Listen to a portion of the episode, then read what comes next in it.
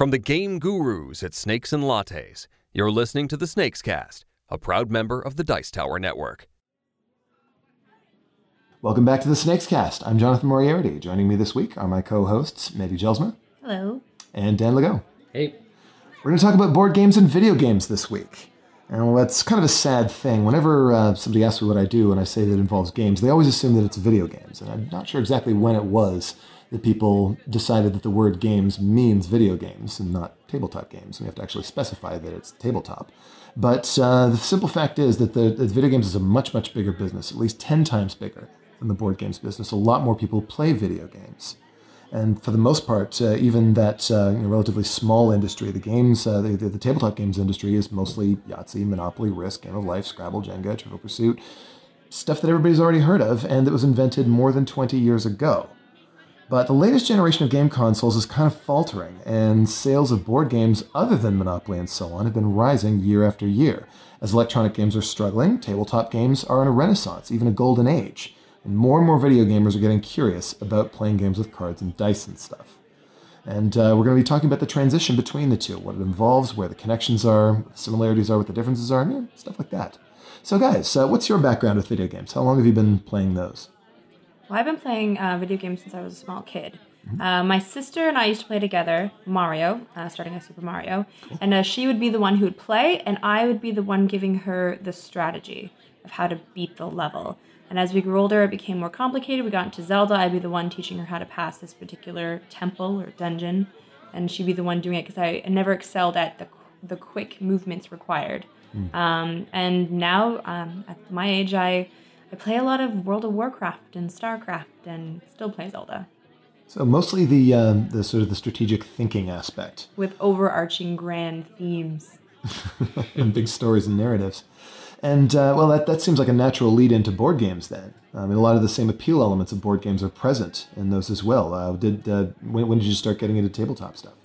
Started getting into tabletop, um, watching tabletop to be honest. Really? The Wil I- Wheaton Show? Yeah, I was a big fan of Geek and Sundry, and I kind of watched those, and I was like, "Oh, this is kind of cool." And then I I went to Fan Expo and got, bought Gloom, and then I started coming to Snakes and Lattes, and I learned to Survive, and just kind of delved into it. The Gloom episode was great. Amber Benson was terrifying. How about you, Dan? uh, I was an '80s kid, so I, I grew up with all the evolution of the consoles. You know, we went from Atari all the way to Nintendo and And probably Nintendo, coin op games too, right? Oh yeah, yeah, yeah. I spent so much on the Aliens arcade game. uh, it's unfathomable. But um, as a kid, I uh, I always was interested in a lot of the uh, board games. You'd see them advertised on pretty much every Saturday morning cartoon show. Of course. Um, but I was sort of an only kid, so I'd get them for Christmas time, and I would totally have Dizzy Dizzy Dinosaur or Back Off Buzzard or, you know, those sorts of things. Um, Hero Quest, Dragon Strike. But I had nobody really to play with. So I collected a big collection of games, but uh, they just really collected dust. That sounds like my life today. Yeah. But uh, I think yeah, that's true for most adults. that's that's obviously one of the biggest differences. Obviously, you know, the video game you can play it on your own; it's not a problem. Board games you need opponents for. Um, do, do you think one of those led into the other? Was, would, would, if you hadn't if you hadn't really been so interested in video games, would you have been less interested in board games later on? Did was there any connection? Yeah, uh, I think to to some extent, um, a lot of the, the video games and stuff like that uh, sort of built towards me getting more into board games later in life in a lot of ways. Um, you know, there started to be some cool games coming out. Like I remember playing Settlers of Catan when it was still pretty new um, on the scene at a, a goth club a long time ago, um, and that sort of really revitalized what was out there. And I started to see themes and stuff that appealed to me because they related to themes from video games that I liked. So I could be drawn into those games, or cool, it's a fantasy world. Let's see what this one's about. You know, that sort of thing. Did you get led to Geek and Sundry by way of video games? I think so. I've always been into sort of, I guess, quote unquote nerd culture. I like comics. I like, you know, lots of Lord of the Rings, Harry Potter, Game of Thrones. Um, so it was just kind of a natural extension, especially considering that I was very curious about the new types of games that were coming out because I used to play a lot of Game of Life and and Parcheesi, but I was like, oh, these games look fun, and I like watching Wil Wheaton. You're funny, so yeah, it was good. I uh, I never really drew a firm distinction between the two. Strangely enough, it's uh, it all seemed like it was part of one big hobby. It was just gaming. Um, I, my interest in playing something like uh, you know Dragon's Lair in the arcade wasn't that much different from my interest in playing BattleTech on the table. It was it all scratched the same itch for me of being able to do awesome stuff and be a crazy awesome hero in these different ways. And I don't know if uh, if, if that's something that's if, if people Did you do a that- lot of role playing, or that not that nearly as like a much as I wanted to. I owned. I was in the same sort of position. I had the D and D books too, Right. But they tended to gather dust along with everything else because I didn't get to play them that often with other people. But something like Hero Quest, you could sort of play it solitaire. You can have these adventures, and uh, it wasn't all that much different in some ways from playing Zelda or from Dungeon Master. These other sorts of games I used One to play of on the computers. the big things I really started to notice when I switched more over to board games in like the last year is the experience of gaming with friends around a table Mm. is so much more satisfying than all the afternoons I spent on World of Warcraft. They all kind of blend together. Or they're all just me, you know, farming for herbs and selling them in the auction house. and- Camping the spawn point. Yep. Um, whereas like an afternoon gaming, I still remember certain like games like uh, Tales of Arabian Nights. I'm still always talk about that to people because it was just such a interesting, rewarding experience as a game. Let's go into a little bit more detail then about the, the differences in the, between the experience of playing electronic games versus playing tabletop games. The social aspect obviously is huge. You know, the fact that you're sitting around a table with people whose expressions you can see. I mean, if they're going to grief you or something, you actually can physically reach across the table and punch them in the face. Uh, that, that, that's a big part of the difference too. But uh, apart from the obvious stuff, what are some other major differences between the experience of playing uh, a physical game, a tabletop game, versus playing an electronic game? It's the social aspect. Um, it's definitely that being able to talk to people one on one and react to what they are. You know, I think a little bit of the table talk is always a little bit healthy. It's not the same as in a the- chat window. You No, know? in a chat window or on saying all sorts of horrible things on uh, Xbox Live, that sort of deal. Instead, you can say horrible things to people's faces. Exactly, which is uh, far more rewarding. Lol noob. Who actually says lol noob? A lot of people in my guild do. It's really sad.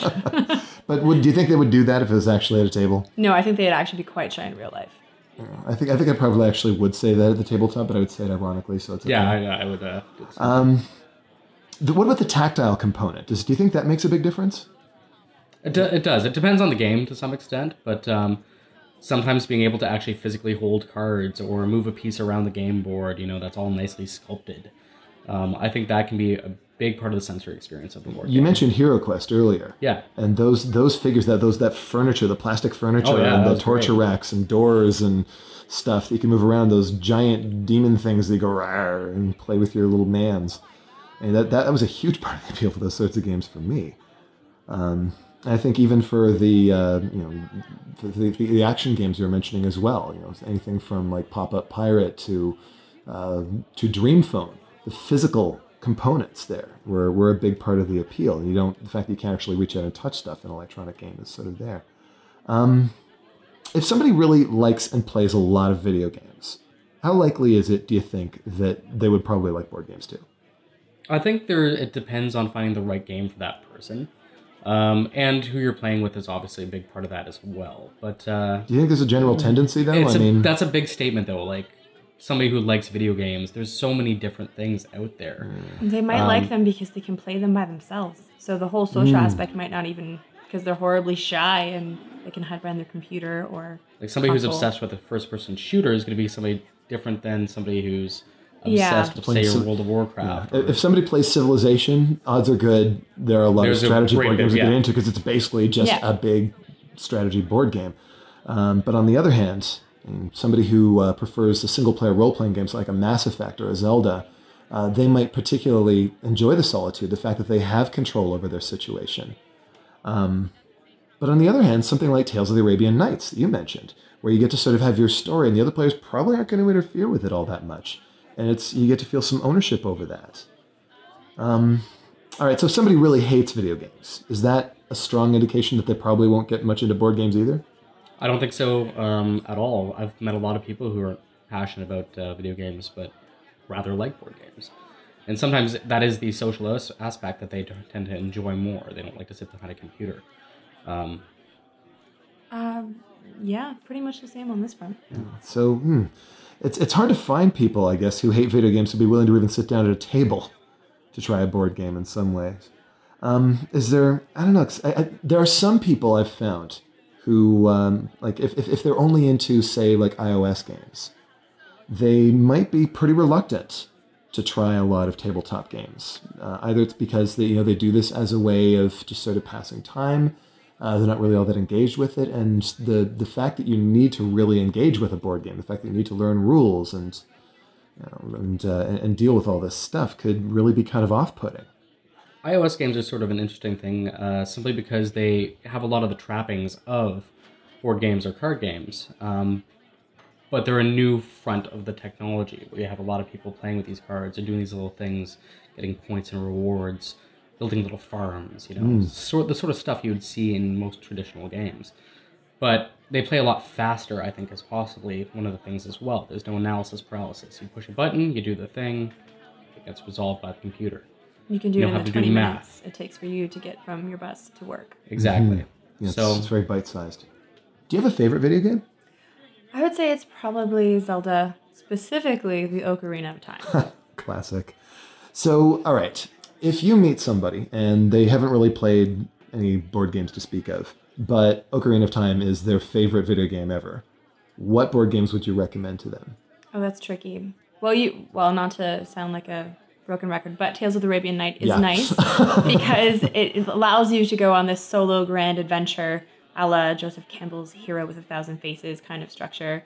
And uh, no matter if you win or lose, you end up having a really good time with the story. We've uh, we've mentioned this enough times. I really better give a quick rundown of what uh, Tales of the Arabian Nights is about. Uh, the players are uh, the, the the beggars, the merchants, the uh, wanderers, the adventurers of Arabian folklore, uh, traveling around the lands, and uh, yeah, and it's like a choose your own adventure game. You'll arrive at a place and you'll meet a jinn or you'll meet a beggar, and you have to decide whether you want to you know pray for them or drink with them or attack them or rob them. And you look there's this massive book and you look up the result and it tells you what happens. And these these tales are crazy. They're they're they're so wonderfully written and immersive and uh, and and you sort of weave these things together by the end into this amazing story that's yours. It's it's it's it's a really magical game quite unique and special and i've uh, i've been quite uh, lucky to have the chance to play that one. That being said, though, um, at lattes and lagers, sometimes it's not conducive for four or five hour games. So sure. if they're as hardcore into Zelda as I am, I'm just going to try and pitch them a bunch of different games that I love, you know, whether it be word, abstract, or strategy, and see whether we connect on that level. If they're, uh, let's obviously Zelda's not a platformer in most ways, but uh, would you try Boss Monster on them? Oh, yes, Boss Monster would be good. That's a it's- new it's arrival. pretty close to a video game and how it's structured. That's how I pitch it, to be honest. It's it's cute. You're creating a little side-scrolling dungeon, and you're the boss at the end, and you're trying to attract heroes in so you can kill them and take their souls, and hope you know try not to get killed by them. It's it's super cute. It's got that great 8-bit style artwork. All right, so Dan, what's your favorite video game? Well, World of Warcraft has sort of broken my bank account. so I guess I can't have to say World of Warcraft. Um, All right, so somebody else is a big WoW fan, and they've heard that well, apparently people are playing games with cards and dice now. So, what uh, what do you recommend for them? um, well, right now they have Hearthstone, which is a, a little card game. And they released their own CCG at one point. Um, but I think it's more the adventuring aspect of stuff. So I would probably go towards a, um, let's say, uh, maybe Last Night on Earth or something like that, where you have a character and you're going through things and accomplishing tasks. Like fighting monsters, Fighting getting monsters, experience points, experience leveling points. Um, anything that has that sort of dynamic to it uh, is probably a good go-to. Maybe something like claustrophobia um, would be a good one. Hmm. Um, but yeah, some, something that's got sort of that engagement. Most of these came up in our episode about dungeon crawlers, and, uh, and and in some ways, WoW is kind of the the electronic dungeon crawler of the uh, to, to beat them all on the electronic front. pretty much. So you uh, you bring that over to this, and I, I guess you can just go back and listen to that episode of the Snakes Cast, and you're all good. Um, I had a pretty bad experience with a game called Dark Souls, but I played enough of it to get a sense of what people like about it and don't like about it. And I'm here to tell you, if you're a Dark Souls plan fan, play Ghost Stories. It is a co-op game where the players are Chinese monks trying to defend a village from the most relentless onslaught of horrifying, hateful ghosts ever, all the time. It is relentless. It never lets up. And the thing is, though, it's a cooperative game. You know, you're in it together with the others. So just like you sort of summon people to help you out with these terrible boss battles in Dark Souls, uh, in Ghost Stories, you're constantly leaning on each other to uh, for for support and guidance to be able to handle this this this dreadful thing. Have you considered just losing over and over again in the Duke? that actually does have some sort of uh, connections with Dark Souls, and much like with Dark Souls, it has done nothing to diminish your enjoyment of the game. We need to just essentially level up a whole bunch. Yeah. You know, get some more humanity, get people in, and then we can enjoy the Duke more. anyway, uh, for those of you out there who are into video games but uh, have been a little bit reticent about dipping your toe into the brackish waters of the new frontier of tabletop game playing, I hope this episode's been helpful to you. See you next time at Snakes and Lattes. I'm Jonathan Moriarty with Mandy Gelsma and Dan Legault. Bye. Cheers. Game on. Thanks for listening. Snakes and Lattes offers a unique service for your next party. Snakes on the Go Board Game Catering. Your own personal game guru and an assortment of our hottest games right in your living room or boardroom. Birthdays, anniversaries, corporate team building, everything is more fun with board games. Visit snakesandlattes.com slash SOTG for more details or to book your event today. Until next time, I'm PT Douglas. Game on.